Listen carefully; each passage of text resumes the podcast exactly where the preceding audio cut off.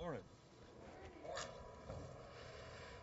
And that's the key, isn't it? When the roll is called up yonder, I'll be there. you know, you think about us singing, you know, and how good it feels to sing, you know, together, worshiping the Lord. But think about when we gather around the throne up there.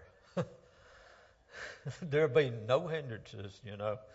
We're not going to have to face the world that is against us, you know. We're not going to have to face all the difficulties of life.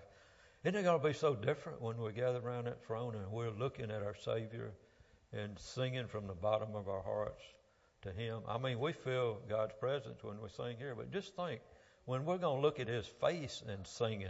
You know? Wow. I mean, I just thought of that while we were singing. I thought, whoo. Boy, if that doesn't make you feel good, you know, to think about what it's going to be like to be in His presence. And uh, He'll be singing with us, just like Christ will be singing right along with us at times, you know. Other times we'll be worshiping Him.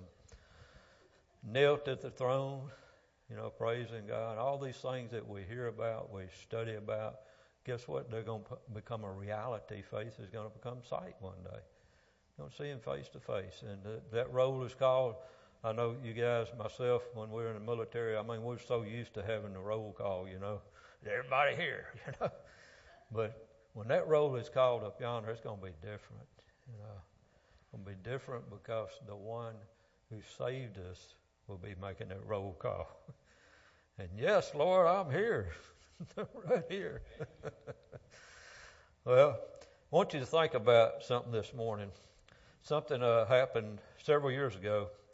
I asked the Wednesday night class, what changed the most when you got saved?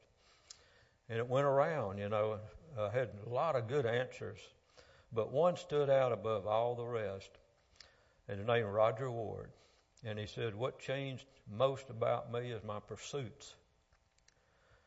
The things I used to pursue, I no longer pursue.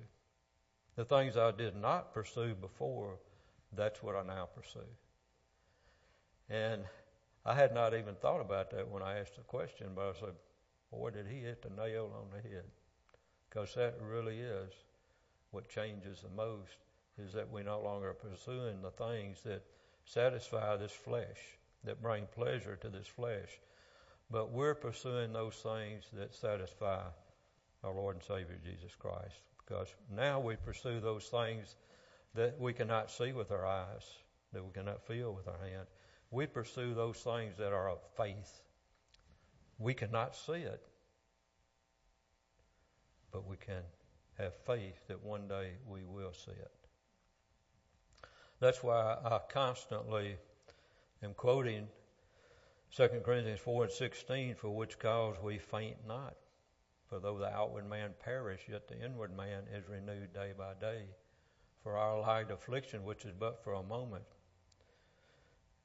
but for a moment. Just think of that. But for a moment, it will exceed on and on in our entire life. For which cause we faint not, for though the outward man perish, yet the inward man is renewed day by day. For our light affliction, which is but for a moment. So when you think about that inward man, that inward woman, and you think about the outward man, the outward woman, the outward is like a vapor. It's passing away. It's perishing. The inward person is eternal, will never pass away. So, what should we truly be putting emphasis on? That one that is eternal, right? That one that is inside of us, not the outward that is perishing. So if you think about what the people of this world are pursuing, they're trying to satisfy the flesh, all the pleasures of the flesh, which are perishing as they use those. But when we are looking at the internal man, we realize that even though the outward one is getting weaker, the inward man, the inward woman, is getting stronger every day. So you can look at a person 90 years old, been serving the Lord all their life. They're barely getting around. But if they're a child of God, they're stronger than they've ever been in their life because they're pursuing those things that are inward and not outward. I'd like for you to look at Hebrew 11. Hebrew 11 is what? The faith chapter of the Bible, right? Just like 1 Corinthians 13 is what? The love chapter of the Bible. So when we talk about faith, we go to Hebrew 11 and there we're able to see what faith really is. The very first verse in chapter 11. How many times have we quoted that? We've heard that. And yet we realize this is exactly what faith is, is what Hebrew 11 and 1 says. Now, faith is the substance or the assurance of things hoped for, the evidence or the proof of things not seen. That's what faith is. We're putting our hope in something we cannot see, but the Word of God verifies what we believe. Something that has endured thousands of years, never been able to be proved wrong. Not one word of it been able to be proved wrong. That tells you a lot about the Word of God. You can put your trust in something that nobody can ever find error in it. There's no other book like it. And that's why we can put our faith in this book because we know it is God's Word, it is real, and it's going to endure forever. Now, I want you to look at verse 39 of the same book. 39. And these all, having obtained a good report through faith, received not the promise. Verse 40. God having provided some better thing for us, that they without us should not be made perfect or complete. Now, when you read this and you realize what he's saying, God, have, verse 40, God having provided some better thing for us, that they without us should not be made perfect. And look at this in a little different slant. They with us should be made perfect. Now, what is he talking about here? Well, if you look at verse 24, by faith, Moses, when he was come to years, refused to be called the son of Pharaoh's daughter choosing rather to suffer affliction with the people of God than to enjoy the pleasures of sin for a season. Verse 26 Esteeming the reproach of Christ greater riches than the treasures in Egypt, for he had respect unto the recompense of the reward. Here was Moses. He was looking forward to what? The messianic promises in Isaiah 53. He was looking as a part of the children of God looking forward to the messianic promise that was to Israel, just like it is today to the church, that they will be united in heaven one day. And so this promise he's talking about, it's looking forward to what is to come. And so here's Moses choosing rather to serve with the people of God than all that he could have had if he had been a Pharaoh. He saw, he looked down the road and saw the promises that were ahead. So read that again now, verse 39. And these all having obtained a good report through faith, receive not the promise. Not yet. God having provided some better thing for us. And what is that? It is that we will be a part of the kingdom of God. And that we are now a part of the kingdom of God I think this thing, is it still working? Okay. So let's read uh, verse 1 of chapter 12. Wherefore, seeing we also are compassed about with so great a cloud of witnesses, let us lay aside every weight and the sin which doth so easily beset us, and let us run with what? Patience, which is what? Endurance, perseverance. The race that is set before us. Now, that's what the race is it's a race of perseverance, of endurance.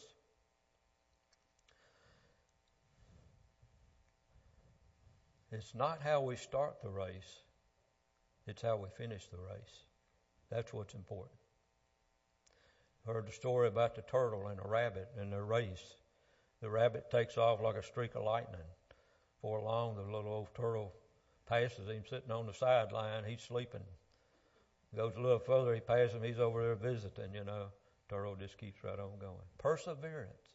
He just kept on going until he got to the finish line. It's the same way with us. Somewhat times we may feel like we're not making much headway, but we'll continue. And here's the key to it. Verse 2, chapter 12, is the key to all of it. What is it? Looking unto Jesus. Not only the author, but also the finisher of our faith. When God starts something, is He going to complete it? Yes, He is. He always finishes what He starts. I didn't intend to do this, but I want you to turn over to Jude 24. It's, it's not hard, just the book just before Revelation. It's right, we're close to it.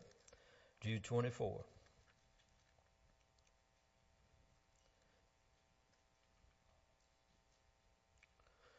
Here is the eternal security that we believe in. Right here.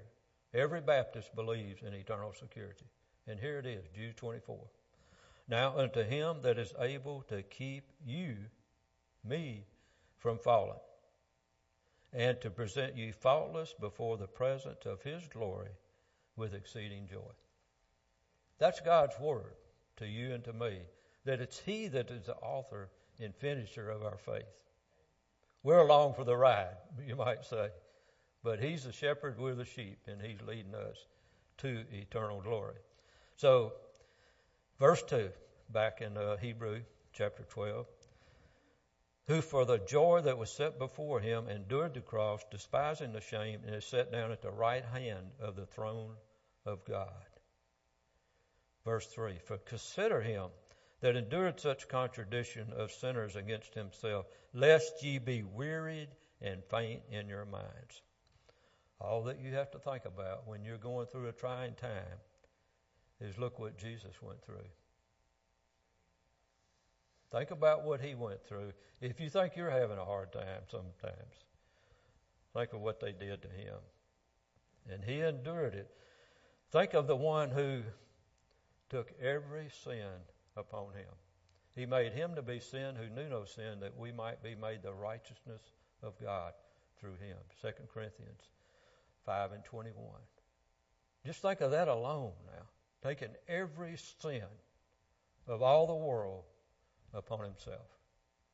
Just enduring that alone. Why did he cry out, My God, my God, why hast thou forsaken me? He had all our ugly sins on him. What he endured and what we endure are so different. Now, there's a man that we realize really explains what we're talking about very well. And it's found in 2 Corinthians. Hold your place in uh, Hebrew 11 there. If you have a marker, put it there in Hebrew 11. But look at 2 Corinthians chapter 12. This man is Paul the Apostle. And he is a very good example for exactly what we're talking about. This race of perseverance, this race of patience. Paul knew all about it.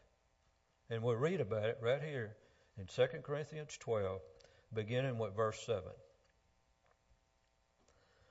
and lest I should be exalted above measure through the abundance of the revelation. Now remember, this man wrote over half of the New Testament. So look at all the revelations that he had. And lest I should be exalted above measure through the abundance of the revelations. Verse 7 There was given to me a thorn in the flesh, the messenger of Satan, to buffet me, lest I should be exalted above measure. Now stop right there for a minute. Turn over two or three pages. You'll find out what this thorn in the flesh was. Chapter 4 of Galatians. Just a few pages. And it reveals in verse 13. Galatians 4 and 13.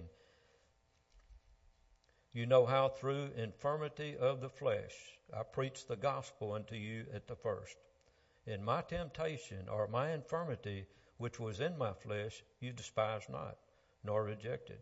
but received me as an angel of God, even as Christ Jesus.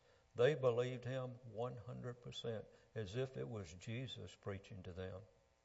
That's how powerful this apostle was. Then look at verse 15. Where is then the blessedness you spake of? For I bear you record that if it had been possible, you would have plucked out your own eyes and have given them to me. He didn't say you would have plucked off your arm and given to me, or your hand, or your foot. He said your eyes. So we know now from what Galatians says that this infirmity he's talking about, this thorn in the flesh, was his eyes. We don't know to what degree it doesn't say that it caused him a problem. But look at uh, verse 9. And here's the key. And he said unto me, Jesus speaking, you see the red letters, My grace is sufficient for thee, for my strength is made perfect in weakness. Now, you know when you pray and you ask God to heal something, you ask Him to do something, and He doesn't do it the way you think He would do it. Do you know the very same thing that Jesus said to Paul the Apostle? He says to us also. When we have something going on and God has not yet answered that prayer, just remember what 2 Corinthians 12 and 9 says. My grace is sufficient unto thee, for my strength is made perfect in weakness. And He's going to give you exactly what you need to go through whatever that is. Not to go over it or under it, but through it. He didn't answer Paul's prayer. And here's a man, Paul the Apostle, who prayed, and a man actually that was dead was raised from the raised up from the dead. Remember uh, when he was preaching a long time? You see, some people preach a long time. Paul was one of those that a man fell out of the third loft and died. I mean, he was preaching on and on, wasn't he? he fell asleep, fell on the floor, and he died, and Paul raised him from the dead. This is the kind of man we're talking about, the power that Paul the Apostle had. Also, uh, the father of Publius had dysentery, and Paul prayed for him, and he was healed. He prayed for himself three times, not once, but three times. I've had people ask me before, Brother Joe, I've been praying about this and praying about it. Should I stop praying? I said, No. As long as you feel that God is still going to do this, you keep praying. Paul prayed three times for this infirmity. He didn't pray once, he didn't pray twice, he prayed three times for it. And then God answered him, My grace is sufficient unto thee. So Paul had the power to be healed, we know. But God had a reason that he didn't heal him. And look at what he says after Jesus said what he did. Paul says, Most gladly, verse 9, the second part, most gladly, therefore, will I rather glory in my infirmity, that the power of Christ may rest upon me. Therefore, I take pleasure, verse 10, in infirmities, in reproaches, in necessities, in persecutions, in distresses, for Christ's sake. For when I am weak, what? Then am I strong. Remember what we were talking about in 2 Corinthians 4 and 16? You know, the outer man is weak, the inner man or the inner woman is what?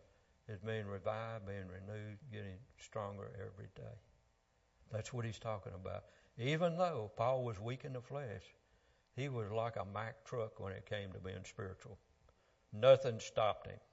He kept right on going because he had God's strength in him. You see, Romans 8 and 37 says we're more than conquerors through him that loved us.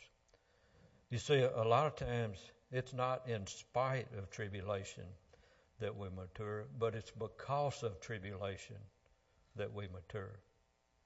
The persecution, the tribulation, the difficulties are actually what is building our faith. You know, the immune system sits quietly in our body until disease attacks it. And what does that immune system do? It attacks whatever that is. Does the immune system get weaker because it's attacking a disease? No. It's actually getting stronger as it fights off whatever that is attacking your body. The same way with our faith works just like our immune system. When we get attacked by difficulties, persecutions, sickness, or whatever, what happens? Is our faith is just like the immune system, it starts fighting it off. That's why faith is so important. That's why when we read Hebrew 11, we realize the importance of having the type of faith that all of these, and if you turn back to Hebrew 11, all of these patriarchs that are before verse 39 and 40, they often died because of the persecution that they received. But did they give up? Did they get weak? No. They stood fast because they knew that they were standing because of God who loved them and the promises that God had given to them. They knew that the promises had not yet been attained, but they were going to come. They were going to see the reward of their faithfulness come through. And it would come after their death, not while they were living. How many times have you seen a Marine, a soldier, a sailor get a reward while they're in the midst of the battle? Never. It's after the battle that they get their reward. It's going to be the same way with us also. Very seldom will you see a reward for your faithfulness on this earth. You're going to see it later on. Like these were looking forward to the promises that they knew were real. Also, we are doing the same thing, and we're going to be joined together, as he said in that last verse. God having provided some better thing for us, that they without us should not be made perfect. So we're all going to be together in this promise that we have. So, as we think about these faithful patriarchs in Hebrew 11 and the profound impact that they had on the people in that day that saw their uh, ability to stand against the persecution, what did it do to their faith? It built up the faith of the onlookers also. Just like for us when we read Hebrew 11, what does it do to our faith? It builds it up because we see people that went through much more than we're going through, and yet they were faithful to the end. How many people have you known in your life? And most of us in here have been on this earth a little while. And we've seen people in our lifetime that have been faithful. No matter what they're going through, they continue to be faithful to God. What does that do to our faith? And what has our faith done to someone else? Most of us in here may have children or grandchildren. What does their faith do when they see us enduring a difficult time? It helps their faith. That's the way God intended for it to work. You see, the uh, verse 4 of chapter 12 of Hebrews says, You have not yet resisted unto blood, striving against what? Sin. Not yet resisted unto blood. Most of those in Hebrew 11 did suffer unto blood. But we realize it was because of the hatred that people have against God and against Jesus Christ and against the believer. That's what Hebrew 11 is all about. It's about the hatred that people of the world have against God, Jesus Christ our Savior, and against the followers. That's why. i never forget one night we were having a class, and older gentleman was there, and uh, we were talking about how the devil attacks, you know, and there's many different uh, ways of trickery. And he said, you know what? Why is it that only Christians are attacked by the devil? You know, I'd never thought about that. You don't hear him attacking other religions. You don't hear him attacking unbelievers. Who's he after? Christians. There's a reason for that. Because you see, the devil hates God, and he hates the followers of God. When you're under attack, guess what? You must be doing something right. You know what I'm saying? If Satan continues to attack you, then you know you're on the right side. Right?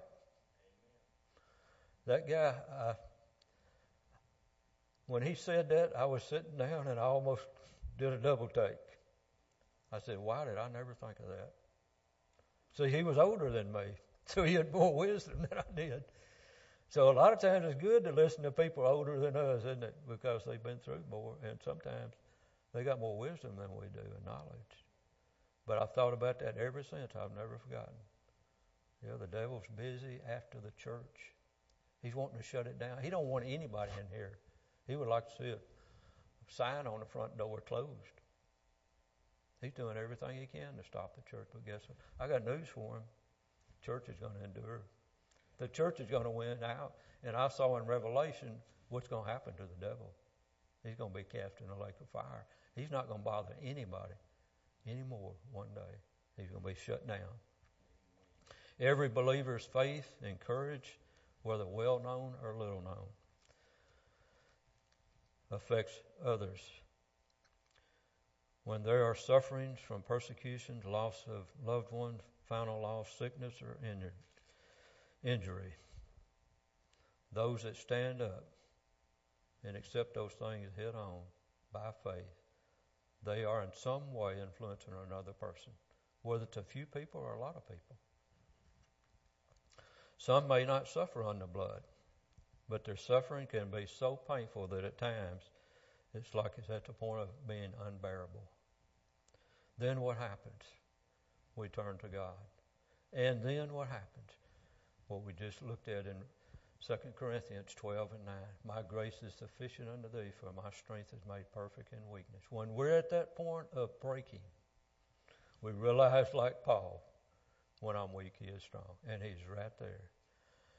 Uh, I know that as many are sitting here this morning, that you, like me, you may not have suffered under blood, but you have suffered because of false, false accusations, People have said things about you that have not been true. You have suffered some of your sickness.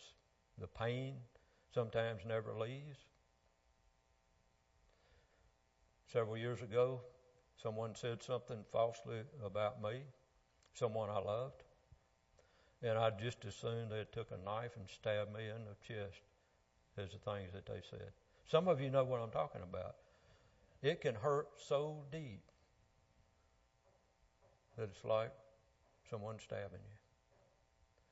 And you know, on this tie it says WWJD. I thought about that so many times when I was going through that persecution, falsely accused. And I kept praying to God, help me be able to handle this, Lord, the way that you would. That I not dishonor you. I not do something that would cause them not to see Jesus Christ living in me. That was my prayer. My flesh wanted to do something about it. Being an old Marine, you know, I wanted to go head to head with them. But I knew that I couldn't do it. I had to be like Christ. And you know what? The day came. I was able to forgive them. We made up. And it worked out. That person's in the grave today. And I'm so thankful that I didn't handle it the way that I would have before Christ. And you see, there were other people that saw what was going on, and they saw how I handled it. And hopefully, it gave them courage to be able to handle it, handle it in a Christ-like manner when they are going through a difficult situation. And I know somebody in here has been through what I have. You know what it feels like for people to say something about you that's untrue and how it hurts to the core. Couldn't hurt any more. That, that old saying, sticks and stones may break my bones, but words will never harm me, that's an untrue statement. Words will harm us. They will hurt us deeply. So just because we have not suffered under blood yet doesn't mean that we have not suffered greatly because of persecution. I really believe sometime when somebody's trying to live for the Lord and someone may be unsaved or they may be saved but they're out of fellowship with God and they see you living for the Lord, that sometimes they will throw daggers to try to pull you down to where they are, to make you look bad and think you will do something that will show, ah ha ha, he doesn't really have what he says he has or she doesn't have what she said she had. If they can get us to come down to their level, they're happy. But if they can't get you to come down, that makes them even more angry. What did they do to Jesus? Everything they could. And what did he do from the cross? Father, forgive them. They know not what they do. That's what he wants us to do. Every time we think about getting even with somebody, think about what he did. We as his children are to be like our Father. Same spirit in us is in Christ. Same spirit. And the very first fruit of the Spirit is what? Love. So he wants us to love with that agape love, and there's no conditions on it, is it? Unconditional love is what agape love is. There's no doubt some will suffer, may never know why God allowed their suffering. Yet many are affected, or maybe just one is affected by our lives. It's not why are some allowed to suffer or chosen to suffer, but to what end? That's the key to it. To what end of our suffering will affect somebody else's life? These patriarchs in Hebrew 11 were not delivered from, but they were delivered through. See what I'm saying? They weren't delivered from all that happened to them. You can read the whole chapter of chapter 11. They weren't delivered from it. They were delivered through it, though. And the same thing may be true of us. The reward of one's faithfulness may not be in our lifetime, but in heaven's abode. Look at verse 13 of chapter 11. These all died in faith, not having received the promises, but having seen them afar off, and were persuaded of them, and embraced them, and confessed that they were strangers and pilgrims on earth. See, I'm on a journey, and you are too. I'm not home yet. when I get back to Lake Cormorant, I pull in the drive. I'm not home yet. When you get home this afternoon, you're not home yet. You're a stranger and a pilgrim in a strange land, and it's more strange every day, isn't it? We're like aliens in this country that we live in now. But look what he said in verse 14. For they that say such things declare plainly that they seek a country. And that's what we're doing. And truly, if they had been mindful of that country from whence they came out, they might have had opportunity to a return. But now they desire what? Verse 16? A better country. That is in heavenly. That's our desire. We know this is not heaven. it's just the opposite. It's not our home. But we do have a home. Wherefore God, verse 16, part B, God is not ashamed to be called their God, for he hath prepared for them a city. We'll be gathered around the throne one day, singing like we did this morning in that city. David Ring was a evangelist, or he is evangelist. He came to our church. Uh, he stood behind the pulpit. He's in a wheelchair. And he stood up behind the pulpit and he preached, holding on to the pulpit so he wouldn't fall down. He was born with cerebral palsy. When he was 14 years of age, his mother died, who was his caregiver. And it was like the end for David Ring. He was cast from house to house. He was an orphan.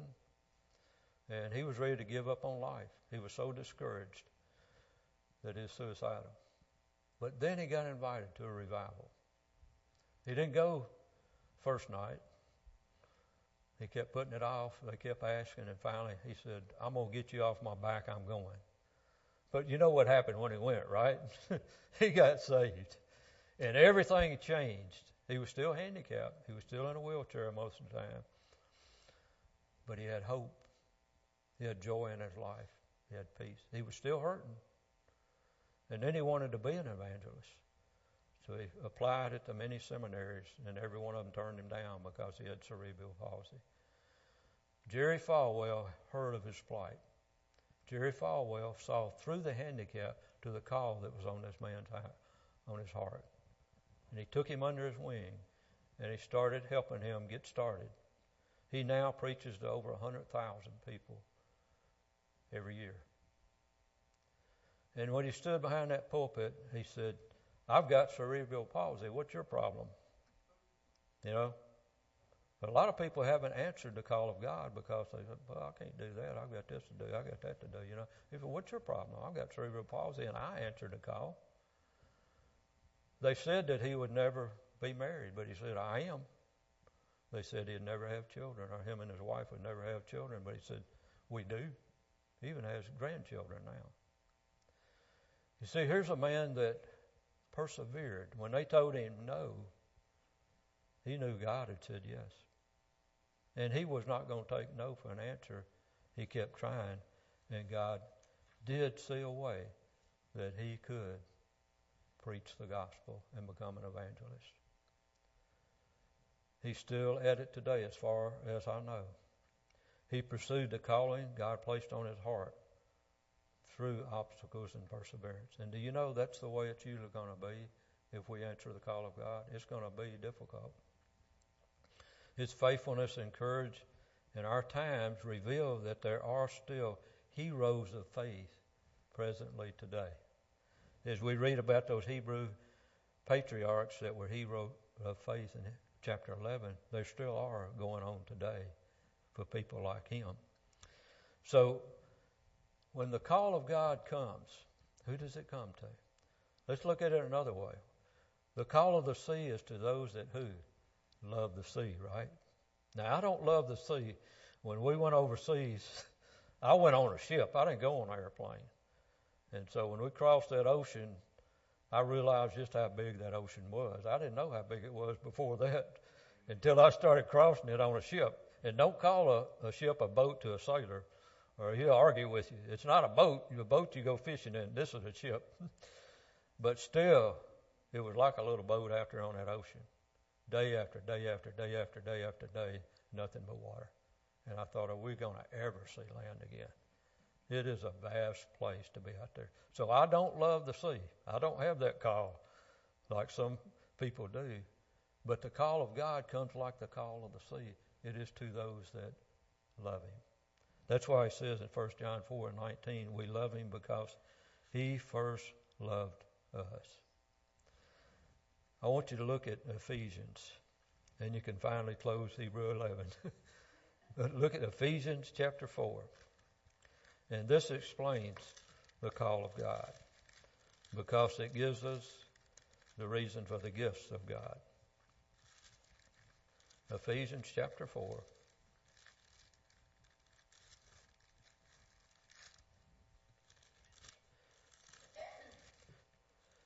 And I want to start with the very first verse. I, therefore, the prisoner of the Lord, beseech you that you walk worthy of the vocation wherewith you are called, with all lowliness or humility and meekness or mild mannered, with long suffering or patience, forbearing or enduring one another in love, endeavoring to keep the unity of the Spirit in the bond of peace. Verse 4 there is one body and one spirit, even as you are called, and one hope of your calling. One Lord, one faith, one baptism. One God and Father of all, who is above all, and through all, and in you all. But unto every one of us is given grace according to the measure of the gift of God. Wherefore he saith, when he ascended up on high, he led captivity captive, and gave gifts unto man. Now that he ascended, what is it but that he also descended first into the lower parts of the earth? He that descended is the same also that ascended up far above all heavens, that he might fill or fulfill all things. And he gave some apostles, and some prophets, and some evangelists, and some pastors and teachers. For what? The perfecting of the saints. Here it is. The equipping of the saints for the work of the ministry for the edifying or the building up of the body of Christ. That's why he gives the gifts. He gives the fruit for us personally in order that we might enjoy his presence. Love, joy, peace, goodness, meekness, gentleness, long suffering, self control, and faith. That's all the fruit of the Holy Spirit. The gifts mentioned in 1 Corinthians 12, Romans 12, and here in Ephesians 4 are for the work of the ministry for the edifying, the building up of the body of Christ, verse 13, 13, till we all come in the unity of the faith and of the knowledge of the Son of God, unto a perfect man, or a mature man or woman, unto the measure of the stature or the full age of the fullness of Christ, that we henceforth be no more children tossed to and fro and carried about with every wind of doctrine by the sleight or the trickery of man, and cunning craftiness whereby they lie in wait to deceive. But speaking the truth in love may grow up into him in all things, which is the head, even Christ, from whom the whole body fitly joined together and compacted by that which every joint supplieth, according to the effectual working in the measure of every part, making increase in the body unto the edifying or building itself in love. So here we read how the gifts work, how the calling of God upon one is ministering to another, and how the call upon that person is ministering to us. And that's the way God intended for it to work. The gifts that we have are different, but they work together collectively. God has set the members of the body, every one of them in the body, as it pleases Him. In Romans 12, I mean 1 Corinthians 12 and 18. So God sets those gifts in order in our lives and then sets those members in the body as it pleases Him, that we have everything we need in a body to be able to be complete. When Jesus was separated from Mary and Joseph, and uh, for three days they looked for him, they finally found him in the temple. And Mary was upset because she didn't know where, she, where he was. And uh, she questioned him. She said, Why have you dealt with us so? Now, I was thinking about this, I think it was last night, and I thought, Mary was concerned about Jesus being lost. He's the Son of God. she knew he was the Son of God, and yet she was still worried. That's a mama, isn't it? Even though she knew he was the Son of God, she didn't want him to be lost. Bless her heart. but what did Jesus answer Mary? I must be about my Father's business. That's the answer that every one of us should give those that say, Why do you do what you do? Why would you go to church on a Sunday morning when you can be doing all this other stuff? Why are you helping other people? I must be about my Father's business. That's what is key, isn't it? Whatever He has designed for us, that's what we should be doing. There are many things that people do that will not matter one day. In fact, they won't even be remembered one day. But only those things that are done for the kingdom of God have eternal benefits. Those are the things that will count. Only one life to live, it will soon be past. Only what is done for Christ will last. It's like when you take a rock and drop it into a lake, and it quickly goes down to the bottom, but the ripples just keep on going out, don't they? Long after that rock is down. Same way with our life. If we've been living in such a way, we've answered the call of God, we're using our life for eternal benefits, guess what? When we leave this earth, the ripple's going to still continue. You know? As we were singing, I was thinking about my grandpa. Could speak English, but I can remember he would sit on the front row of church, Pentecostal church. I'd be sitting in back with mom and my brothers and sisters. And when they was singing, he had his hands up and he was singing, worshiping God. And like I said before, I didn't know whether he was speaking in tongues or whether he was speaking in Italian. I couldn't tell them apart. I didn't know Italian. But I guarantee you that man enjoyed praising the Lord. He loved the Lord. He was he came up to about here on me. He was shorter than I am. That's where I probably got my height from, or did get my height from. but he loved to worship the Lord. Has he been an inspiration to me? Yeah, I can see him right now standing up and worshiping God. He had one leg shorter than another. He got run over by a car. Sometimes he'd have to walk to church. He'd usually get a ride home. He was going to be in church, and it wasn't one or two miles, it was six miles to church, and he walked. He wanted to worship God. Is he an inspiration to me? Yes, he is. There should be people in our life that are an inspiration to us, and we should be an inspiration to others because of the call of God upon our life. When we enter heaven, Will we enter heaven like this with nothing? Or will our hands be full of the accomplishments that have produced eternal benefits? That's what's important, isn't it? Is it not that we just go to heaven, that we have our ticket punched, but that we do something while we're here? I used to think, you know, our life is from the on our tombstone on the date we were born and the date we died. I don't see it that way anymore. I see now that dash is between the time I got saved and the day that I die. That dash, what do I do in that dash from the day in 1986 when I got saved until that last day I live on this earth? What was accomplished for Jesus Christ's kingdom? What will be accomplished in your life from the day that you got saved to the day you leave this earth that will bring eternal benefits to those around you and to those that come after you? Will we go in with hands full of accomplishments that are productive or empty hands before Christ? Let us pray, okay? Lord, we realize that the fruit of the Spirit are given to us, Lord, personally, that we might enjoy the presence of the Holy Spirit and have that love all the way through to the faith at the end of the nine fruit of the Holy Spirit, that they will bring us, Lord, a fulfillment in our heart of knowing these fruit are productive in our life. But the gifts of the Spirit are different. They are given that we might be able to serve others and that we might be productive in our life in carrying out your will on this earth.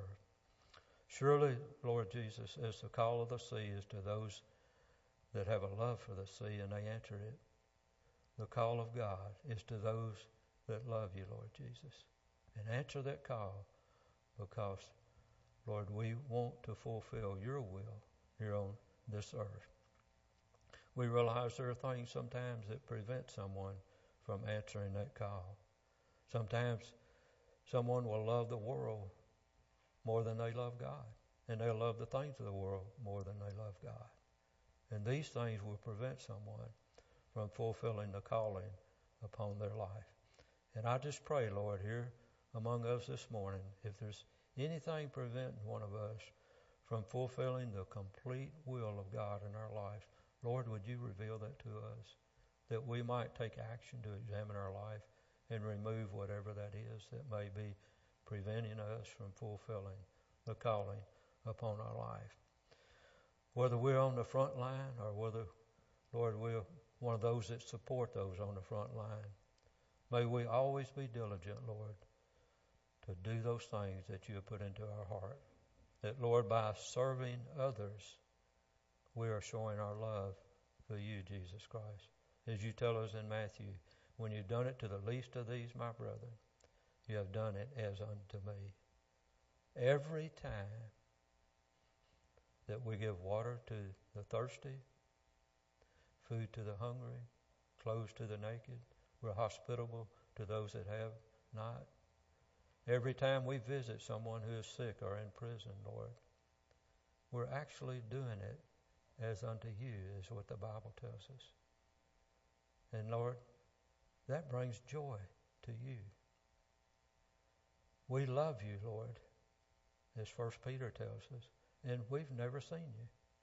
We believe in you, Lord Jesus, and we've never seen you. And I know, Lord, that as you look down on this earth and you see your church, Lord, loving you, believing in you, being faithful, no matter what's happening in our lives, that brings joy to your heart.